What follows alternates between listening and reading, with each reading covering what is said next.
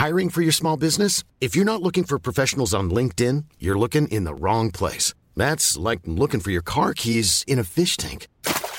LinkedIn helps you hire professionals you can't find anywhere else, even those who aren't actively searching for a new job but might be open to the perfect role. In a given month, over 70% of LinkedIn users don't even visit other leading job sites. So start looking in the right place. With LinkedIn, you can hire professionals like a professional. Post your free job on linkedin.com slash people today. Vox Polony.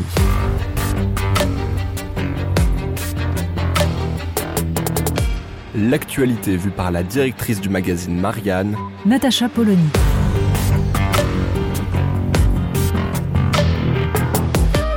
Vox Polony. Le 13 septembre, Ursula von der Leyen a donc prononcé son discours sur l'état de l'Union. Hein, cette euh, petite euh, sauterie est devenue euh, rituelle puisqu'il s'agit donc d'expliquer que l'Union européenne, c'est comme les États-Unis, c'est une fédération et c'est une puissance. Tout le monde y croit. Alors il y a diverses choses intéressantes dans les positions prises par Ursula von der Leyen dans son discours. On peut se réjouir évidemment que la présidente de la Commission européenne se soit enfin rendu compte qu'il y avait un léger sujet sur euh, la façon dont la Chine, par exemple, pénètre le marché européen. La Commission européenne va donc lancer une enquête sur les subventions, notamment les subventions aux voitures chinoises, puisque c'est bien formidable tous les pays de l'Union européenne pour passer le plus rapidement possible vers la transition climatique, en fait, donne de l'argent public tranquillement à des entreprises chinoises qui déversent leurs voitures et ruinent le, les, les, constructeurs automobiles européens. C'est vrai sur les voitures, c'est vrai sur tout le reste. Donc on peut au moins se dire qu'une légère prise de conscience, même si évidemment on en reste toujours sur la ligne, bah, la ligne traditionnelle, le protectionnisme c'est la guerre. Et puis il y a un autre sujet sur lequel Ursula von der Leyen s'est étendue dans ce discours, c'est la question de l'agriculture. Et là, il s'agissait de brosser dans le sens du poil les agriculteurs, c'est-à-dire de les rassurer. Mais non, la lutte contre le réchauffement climatique ne va pas détruire définitivement l'agriculture en Europe. Bah, on avait quand même quelques raisons de se poser des questions. Euh, pour autant, et c'est bien là tout le problème, il y a une fois de plus une contradiction totale entre l'idéologie poursuivie par Ursula von der Leyen, mise en œuvre frénétiquement, et ce genre de beau discours. C'est Jean Quatremer, le spécialiste Europe de Libération, qui est quand même pas soupçonnable d'être eurosceptique, euh, qui note cette contradiction puisque Ursula von der Leyen continue à promouvoir frénétiquement les traités de libre-échange, notamment celui avec le Mercosur, c'est le prochain en date, et Jean Quatremer explique que ces traités de libre-échange, à Bruxelles, sont baptisés voitures allemandes contre agriculture. Alors nous, ça fait 20 ans qu'on l'explique à Marianne, mais on est ravis que d'autres, donc, s'en aperçoivent, même au sein des instances européennes. On voit donc que le beau discours d'Ursula von der Leyen n'a strictement rien à voir avec la réalité. Sur d'autres choses aussi, parce qu'il y a un autre sujet sur lequel Ursula von der Leyen s'est longuement épanchée, c'est la question migratoire, pour nous expliquer qu'il n'y a aucun problème en fait, et que tout ça va être formidablement géré avec une belle politique qui va fonctionner.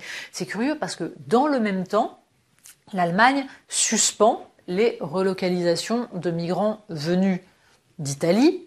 Dans le même temps, également, l'Autriche refuse mordicus l'extension de l'espace Schengen à la Roumanie et la Bulgarie, qui est demandée par la Commission européenne.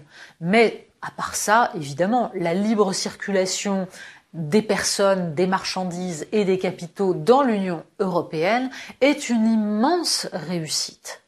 Dernier point d'ailleurs où l'on sent bien que tout ça avance dans le bon sens, c'est la question de la défense européenne, autre élément du discours d'Ursula von der Leyen.